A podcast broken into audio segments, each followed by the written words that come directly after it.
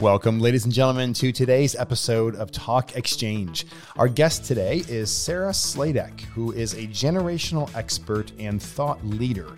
She's the founder of XYZ University, and we'll have some more information about Sarah in today's episode description. But the topic for today is understanding generational differences and how they impact so many things, in particular, membership. So we learned a lot from Sarah today, and it's just a great, great episode. A lot of really useful information.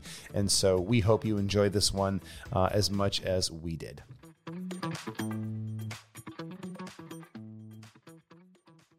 Welcome to this episode of Talk Exchange. I'm the National Exchange Club CEO, Tracey Edwards. And I'm Kristie Linda, the Director of Communications. I am so excited about our speaker today, Kristie, because she has so much to offer in terms of helping our membership mm-hmm. and our clubs stay relevant mm-hmm. in today's world in their communities. You know, it's been, I would say, challenging for clubs to take a model, and I know Sarah sees this with all clubs and associations because they've been around for so long, which is great. It's a very traditional part of the fabric of society, but how do they change to stay mm-hmm. relevant in today's world? So today we're excited to welcome CEO of XYZ University, Sarah Sladek. Sarah is also an author and a speaker. She has authored several books about the membership and association world. So we're excited to have you here, Sarah. Welcome. Well, thank you. I'm happy to be here. Awesome. Well, we're excited to just um, pick your brain about all things regarding associations and the membership model, club meetings in particular, mm-hmm. which, as you know, are sometimes difficult to change because they're so traditional to that demographic. So, you know, in um, our model in particular, we're focused on helping members have an excellent member experience and they're tied to the national organization, but they joined that club, right? So what would your advice be to a club to better attract members in a different way today? And what do they need to offer that you're seeing in today's market that people are really looking for as they look to join something? Mm-hmm. Well, that's a really big question. Uh, we could spend hours on just yeah. that question, but I'm going to try to boil it down. Okay. So, uh, so absolutely, we're seeing that people are joining associations for different reasons. It's largely, if if if you give me just a moment to explain again in brief, this is my geek moment coming out here, but it's really interesting to see when belonging kind of shifted and when engagement changed. And uh, people started joining for different reasons, looking for um, different types of benefits. And uh, that really began to occur in the late 1990s, which was a long time ago, but that's when we started to hear on a national level, and even national media covered it, that, oh my gosh, what's going on? There's something in the water. Uh, all of a sudden, people are leaving associations. We're starting to see decline for the first time in a really long time. And, um, you know, this is uh, largely demographic we also saw technological change during this time, if you remember the late 1990s. Um, and we saw some economic changes beginning to occur. And so those things combined have really changed the outlook of associations and what people want from their membership experiences. So when we talk about clubs, and uh, whether we're talking about clubs or talking about professional organizations, trade, it, it's all the same. What people need is to know that they belong. And getting back to that feeling of belonging. What is belonging? Well, belonging is having a sense of ownership in something and a voice in something, realizing that your contributions value and matter. And if we're really, really honest, if we're really honest, we can see that people who have been there for a while tend to feel that connection, that emotional connection. They feel like they belong because they have a voice, because they have relationships, they've forged friendships. So, for people who are new, they're coming into associations wanting all those opportunities, regardless of age, Um, they want all those opportunities to be accessible because they're used to having access via technology. And they want a sense of uh, community and security because there's a lot of disruption happening in society right now. So they're seeking friendships, they're seeking relationships. But if they come into an organization where things are just kind of a hot mess, they're going to probably disengage. Or if they come into an organization and they're told, you got to wait your turn or pay your dues, they're going to disengage. If they come into an organization, they say, gosh, you know, we have nothing available via technology, or we're still doing it the old fashioned way, they're going to disengage. So it's staying relevant and meaningful to today's audience. Have you seen a shift, Sarah, in that trend reversing um, in the aftermath of COVID? No. I think, okay, so let me clarify. Yes, I think people are very, um, very appreciative of community and the options and they're seeking options. In fact, it's really timely because the Surgeon General just came out. I, I, don't know if you saw it in the headlines saying that we are experiencing a loneliness epidemic right now. Um, so, yes, people are craving it. But that's not to say that we're all of a sudden going to see a surge in people joining if the association or the club does not meet the current the the you know is not relevant and meaningful to the needs of the current audience. So um, so there might be a little surge or a little blip but then when people come in and they're like gosh i have no voice. Gosh i there's no technology. Gosh this isn't very modern then we're going to see that that decline again. Right. That makes sense. So something that you said caught my attention what do you say to membership groups, associations, clubs who bring, say, a certain demographic of person into the club that they don't currently have, and they bring them in for the purpose of just letting them do all the technology? Oh, yeah. you mean like the token young person? Yes, yes, exactly. The Facebook, TikTok guru. Eh? Exactly. Like you do right. all of that. yeah. No, that's not, that's just a band aid that's not really truly making an organization club wide commitment to this is important and valuable. This is now how we do business. This is something that we're all going to seek to adapt and change to. So, whether it's social media or something else, um, that's a big mistake I see organizations make where they'll they'll kind of bring in one young person and say, guess what? You're now chief TikTok officer. Or they'll bring in young, one young person on the board. And it doesn't take very long for that person to feel really uncomfortable, really alienated, really singled out, really pressured to, okay, take care of our entire organization, get us up to speed, and modernize it. Um, it doesn't take long for that person to recognize that, oh, I'm meeting all these roadblocks because there isn't a community club wide, organization wide commitment to modernization and um, and, and, it just doesn't work. It doesn't work. It actually really, really backfires in a lot of instances. That makes sense. It does.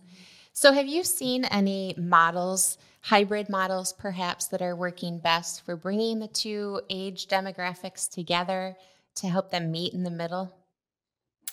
Yes, Ooh, I love that question. So, I am a huge fan of cognitive diversity. And cognitive diversity is the practice, again, being very intentional in saying we are a community, which mm-hmm you know in associations that should be natural but but i find that that's not often the case mm-hmm. but to say we are an, a community of members and we need to um, act as a community and have the best interests of the entire community at heart and top of mind so it's saying we're going to be intentional about bringing very experienced leaders to work side by side with those who are new and of a totally different generation.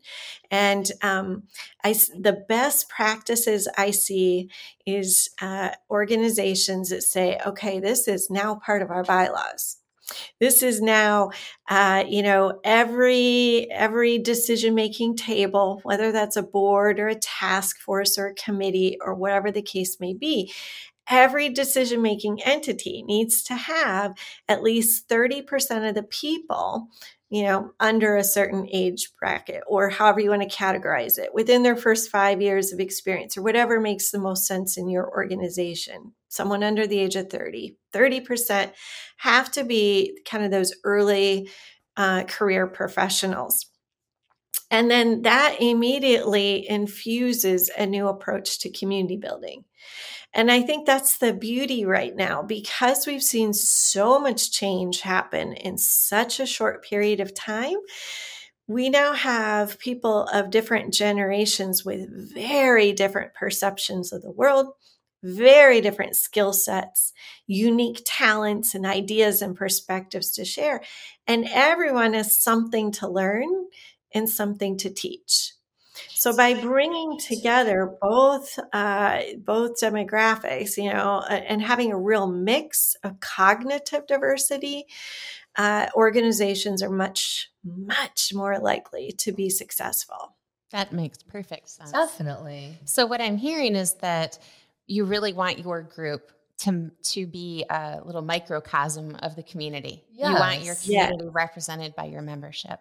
And we say 100%. that a lot that clubs should reflect the demographics of the mm-hmm. community, but this cognitive diversity takes it to a different level that just really intentionally makes that happen. Yeah. And you know, when you really stop to think about it, um, this concept of cognitive diversity is new um, and sometimes challenging for organizations to wrap their arms around simply because as strange as it might sound, we've never really learned how to work and build community in that way. Because since the beginning of time, literally since the beginning of time, we've had hierarchy. And the elders of any given society had all the power, all the wisdom, and everyone would gather around and learn from the elder. And it's only been really literally in the past 20 years that we've seen the flattening of that because, well, largely because of technological change and advancements, which now people are better educated, more informed, more global, different skill sets have emerged and career paths and all of that.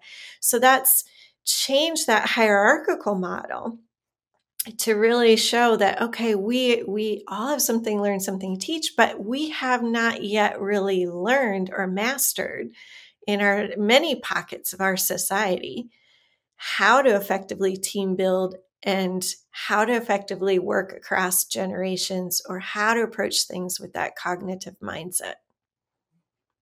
True. And you know, some clubs, and I'm sure you hear this a lot, they believe that the solution may be to offer different meeting times to change that traditional model that that used to be and still in many places is the club meeting at lunch where you have lunch you have a speaker and we see people moving away from that and just mm-hmm. coming together around a project which makes sense because this community concept you're talking about when people are doing a project together they feel that sense of community with one another and with their community rather than just at a lunch so right. that does make yeah. sense how do you encourage people to make that change though if it, you know i'm sure you see that where people are just hesitant to make the change because that's the way they've always done it. Yeah those are the words of uh, the, um, i wish i had a dollar for every time i've heard someone you say it. both yes. But wait we've always done it this way. Well guess what? Uh, yeah. Everything. I mean everything about the way we live, work, and do business has changed. Definitely. And continues to mm-hmm. change. Why wouldn't membership and our approach to it? Absolutely. So I think um, you know what I, I think what a nice initial step or an important uh, initial step is to dialogue and and that sounds so simplistic but i am i continue to be surprised by how many association leaders will say things and do things like i think this is what young people want mm-hmm. um, i you know we're going to make this change because i i'm guessing because i have a child or grandchild around the same age so this is going to work and and I, I i just caution against that approach. You need to roll up your sleeves and do the homework.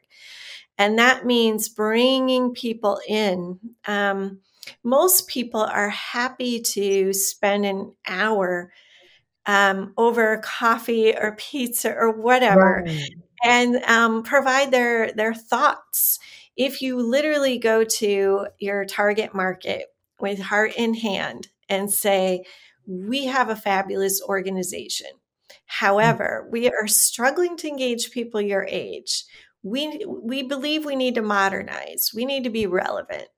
What would that look like to you? What would the ideal experience look like to you and your peers? And to do an actual think tank and uh, have some of those conversations. Um, Another exercise I've seen be really effective is when an, an entire board will take 30 days and, and kind of be challenged one another 30 conversations in 30 days with someone under 30 and it can be a total stranger in the grocery store. You just ask them a couple questions like what's really challenging for you and your peers right now I belong to this this uh, great community group, and we're trying to get other young people like you. What what would your advice be? And then everybody comes together and they compare their notes. What did you learn? What did you observe? Uh, you know, and what were the common themes? Um, but but but the point being, don't try to guess. Don't do this in a silo actually do the community building part of going out and talking to your community and getting feedback right from the source. And it's just so natural mm-hmm. when you look at our mission and our yes. vision and our motto, you know, to get your hands dirty, get in the community and talk to these mm-hmm. people. You know, one of the things we've uncovered, Sarah, is that um, a lot of our younger members don't want to sit through those meetings. They don't want to plan anything. They don't want to talk about the budget. They just really want to do the work. They, that's what they're there for. Um, so we've challenged a lot of our clubs to look at that, um, to not encourage people to attend every single meeting because there's pressure associated with that. Yes. While those people might have a lot to contribute toward the projects. Um, yeah, so that is um, interesting insights. Um, well, so I want to just share a little bit of perspective on that and why that is. Um, so when you think about things like technology, let's let's just put it in the shoes right now of the current generation that's in let's say high school or even college mm-hmm. they've been raised going to school with technology being a component of that education and something we don't really think about is we now have apps um, that show grades. you can log into a website or an app at any time as a student and see exactly where you're at in that class, exactly the grade you got on the last mm-hmm. test for this class. And you can see what you're ranked in terms of your, your peers. And um, that's just one example. There's many examples that young people today have grown up literally visually dashboarding mm-hmm. their progress. And so when they come into um, organizations, whether it's the workplace, we're actually seeing this in the workplace as well, or community organizations like yourselves, um, they come into these organizations and they go, well, wait a second. I don't really know what I'm supposed to do how to know when I'm successful, how to measure my progress, how to feel that sense of accomplishment, because everything's just kind of vague and floating out there in their opinion, right? And um, meetings aren't fast enough, tangible enough. it's just not doing it. There is literally a communication gap. And so, um, so again, if if if leaders were out having conversations with the young people, they would recognize some of those trends. And that's just one of those things, as I'm pointing out. But there are many little generation gaps that exist and work against the mission of the club as it as it currently stands and a lot of times people don't even realize that that's a thing mm-hmm. but yes young people tend to want things that have immediate return on investment immediate results things that are measurable easy to understand easy to participate Mm-hmm. That makes perfect sense. It really does. My boys are adamant about checking their grades all the time, and to sure. the point where it's almost yes. obsessive. um, but they do live in that world. Yes. You can see it in any household. The way my husband and I function, mm-hmm. what we mm-hmm. look at as a great, successful day is very different yes. than what yeah. they do. Well, you're right. And yeah. even my son, who's older, he tracks his day to day work progress by dashboarding. So when you said that, I thought, oh, yes, that's it. And he yeah. likes that satisfaction of knowing every day, here's exactly where I stand today. Yeah.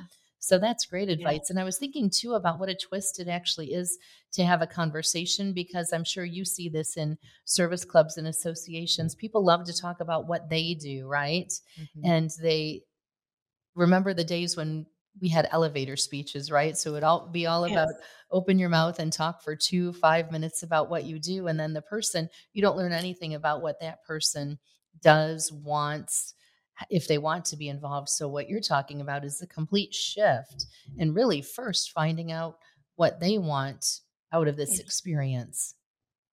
Yeah, absolutely. And what we find is a lot of times young people want three things young professionals as well as this younger generation that's coming up they want to be able to learn something mm-hmm. lead something and they want to make a difference Absolutely. and uh, so those three things drive participation yeah mm-hmm. Yeah. I like that. So, what would you say to people, and we hear this a lot, who say that, you know, somebody who wants to get involved mm-hmm. and lead maybe doesn't know enough about an organization? We've shifted our thinking or tried to shift our thinking in terms of being better at attracting people with natural leadership so that they come in already prepared, maybe for that experience. But it sounds like you're saying and encouraging people to change their mindset from you need to be in this club for two years to learn something before you can do anything. By that time you've lo- they've lost interest right? Yeah you know i mean and again we're dealing with we're dealing with uh, changing behavior. We're really dealing with social change and that's mm-hmm. what's changed how people interact and what makes them feel like they belong and that's why we see generation gaps in organizations. So um, and like we were just talking about with the dashboarding, we're talking about people under the age of, well, millennials are now, um, you know, on the upper end 40. So let's just say roughly people 40 and under who've never known life without technology. And they're used to instant gratification, instant results, you know, on demand. Uh, so if if anyone is told in today's age, um, just sit still, be mm-hmm. patient, pay your dues, wait your turn, kind of those hierarchical themes that we, you know, older generations have been raised with and that were part of the fabric of our society for literally centuries. Yeah. That approach does not work. That alienates and that creates um, by today's definition, almost a means of um, almost a means of alienation, isolation, even discrimination to say you don't have enough mm-hmm. experience, you have nothing of value to contribute. And so um, that again creates disengagement because mm-hmm. people, uh, young people, do have something of value to contribute. Oh, sure. It just looks different than mm-hmm. it used to. Um, and and for a long long time it it was in that hierarchical era that young people had to earn their right at the table mm-hmm. um, at the big kids table kind of right. and um, the decision making tables and we're just seeing all of that literally just blown up disrupted now mm-hmm. um, you know so and and organizations they're they're they can learn from young people including how to use tiktok but a lot of other things too. yes absolutely. Well that leads me to another question though. So when you talk about the generations and i'll use my family again because yes. that's what my experience is my mom calls my children. My children don't answer they text her back. Right. Communication is so and they don't see it as impersonal. No. um, it, so how does that play a role in what we're looking at with the changes in service clubs?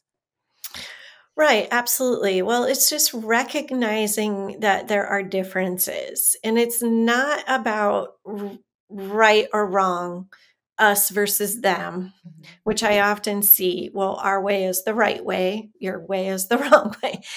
Um, that doesn't do anything to bridge gaps. So I think it's it's having those conversations and again it's so good to have those think tanks and to be in conversation with young people and just really observing mm-hmm. trends um, you know I, I often advise our clients you know really tap into for a period of time youth related news and platforms what are they watching? Um, what are you learning or gleaning from from their behaviors or what platforms are they on? You know things like that. Because when you can put yourself in someone else's shoes you begin to see the world through their lens. But some of these communication gaps exist and again um, there, there's there's a lot of background to it you know? Um, again when as i talked about in the late 1990s, we started to see dis- disengagement and some participation change. Well, another thing that changed during that time was parenting. Parenting really shifted. So it used to, you know, generations prior were raised to respect authority generations today are raised to question authority. And that's everything in the from household purchasing and being asked their opinions on what car to buy what cereal to buy to um, to to seeing politics on on uh, and c- conflict on a global scale and being able to tweet about it and um, even tweet their president if they want. Having that access like the communication is just simply it's changed our approach to parenting has changed. Um, there's more equality and inclusion than ever before, and that includes among young people. So, if we can clearly understand where those gaps exist, we can create, co create communities that are relevant and meaningful for everyone. But if we remain really rooted in and say, uh uh-uh, uh, it's always been done this way, you're going to have to adapt obviously you're going to see sustained decline. Um, and unfortunately, I've seen lots of associations just so stubborn about changing, so rooted in their traditions that they've gone by the wayside. And so we we want to prevent that. Change is the name of the game. and we're proud to say we are all about that. We agree with you and we appreciate your perspective on this this, our time has gone by way too fast, but anyone listening, my gosh, you've just gleaned a lot of wisdom that can really help sure. a club, a member, any person looking to get involved. We appreciate your time and would love to have you join us again at a later date to continue the conversation. There's so much for everyone listening, if you want to learn more about Sarah Sladek, visit XYZ University and sarahsladek.com. Sarah, it's been a pleasure. Thank yes. you so much. And Tracey, yeah, before we you. know, before we go, I want to let everyone know that Sarah's asked, also contributed an article to our upcoming magazine. Oh, fantastic. So we're going to have a thank lot you. more of this to share. Yeah, Wonderful. Yeah. Well, thank you for your involvement and interest and imparting your, your great advice on how to help associations and membership organizations. Thank you, Sarah. Thank you. It was fun. Thanks, Sarah.